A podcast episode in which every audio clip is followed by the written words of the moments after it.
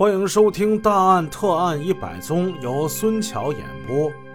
上文故事，我们说到高颖被这三个坏小子给残忍的杀害，尸体被扔在铁轨之上，就发生了我们故事最开始的一幕。有人问说：“高颖为什么会有这么样的一个结局呢？”咱们给他总结几个字儿。他与豺狼为伴，与恶人苟欢，惨遭屠戮，暴尸路边，可悲可叹。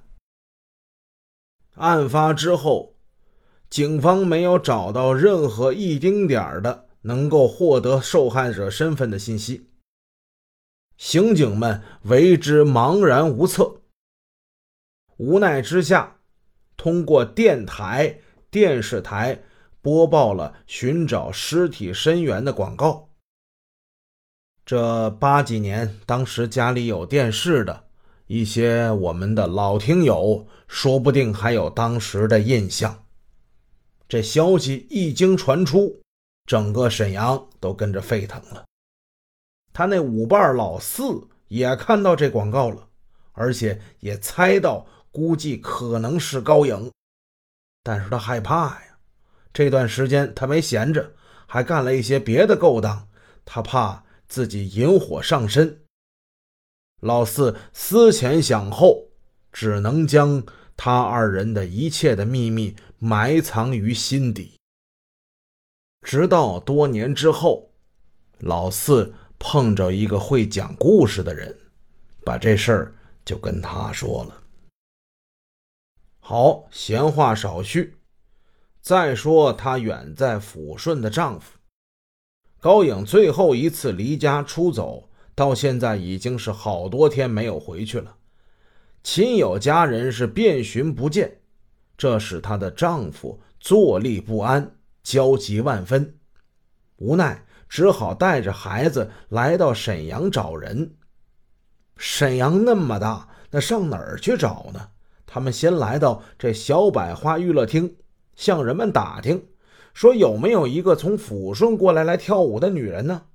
那人们回答的都是：“嗯，有这么一个人呢，以前老在这跳舞啊，可是最近一段时间没看着。”高颖的丈夫拉着孩子在小百花门前是徘徊了许久。她的丈夫端详着这小百花的门脸儿。那装饰，那进进出出的人，嗯，始终无法解开心里的谜。难道这里就是把高颖迷住的地方吗？人为什么要跳舞呢？人如果不干活、不吃饭，光跳舞就行了吗？过了五天，还是不见高颖回家。她的丈夫只好是又一次来到了沈阳。他百思不解：自己的老婆难道这么狠心，连个招呼不打？孩子不要了，就跟着别的男人跑了吗？来到小百花，此时已经是电视台、电台放了广告以后了。所有的人看见他来。一个个神情异样，你呀，别上这儿找了，你赶紧上公安局吧。嗯，她的丈夫心头一沉，就知道肯定是发生什么事儿了。他来到公安分局，刑警给他看了一张照片这张照片上。一个妇女躺在铁轨之上，眼睛撕裂，鼻口流出了鲜血，脸上布满血污。那个惨死的、可怕的面孔，怎么会是他的妻子呢？可是再仔细看，那熟悉的面庞，那眉眼。那就是他的妻子啊！那正是跟他和和美美共同生活了六年，后来却被算命瞎子的一句话跟这跳舞热给勾去了魂魄，无情的离他而去的结发妻子高颖啊！照片从他手中滑落，他几近晕厥，双脚一软。他坐在了地上。此时，这个案件他已经告破了。那个方彪躲到了一个青年工人家里藏了两天。说话之中，方彪透露了自己杀人的事情。他威胁工友：“你可不许说啊！你要是敢说了，我也要你的命。”工友就不信那个邪，推说给他买吃的。直接就奔着公安局去了。方彪随即被抓获。紧接着，李和家、许宽两位案犯，此二人均是被自家亲戚举报，从辽中被押回了沈阳。在大量的证据面前，三个罪犯对自己的所犯罪行供认不讳。几个月后，经法院宣判。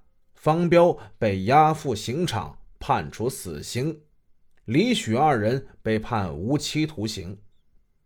两个愚蠢的帮凶从此有足够的时间来忏悔自己犯下的罪行。高颖死了，小百花里边再也见不到那个从抚顺来跳舞的女人了。但是娱乐厅的生意照样是兴隆不衰。依旧是无影翩翩。在这个故事里的所有人都是悲剧人物。她的丈夫现在要带着一个总喊妈妈的孩子度过自己的余生，伤感之苦可想而知。这个故事里的唯一受益者，他叫白瞎子。据说此事之后。白瞎子门庭若市，找他算命的人越来越多了。时间过去了三十来年，当年的小百花依然存在，不过改了新名字。他们现在叫什么什么俱乐部，叫什么什么酒吧，叫什么什么 club，他们都不叫小百花，却以小百花的。各种的分身的样式出现在我们的生活之中，这些娱乐场所可能本身并没有错，小百花也没有错，而错的，就是深陷其中成瘾不能自拔的你、我和他了。好，到这儿我们又讲完了一个故事，如果您喜欢。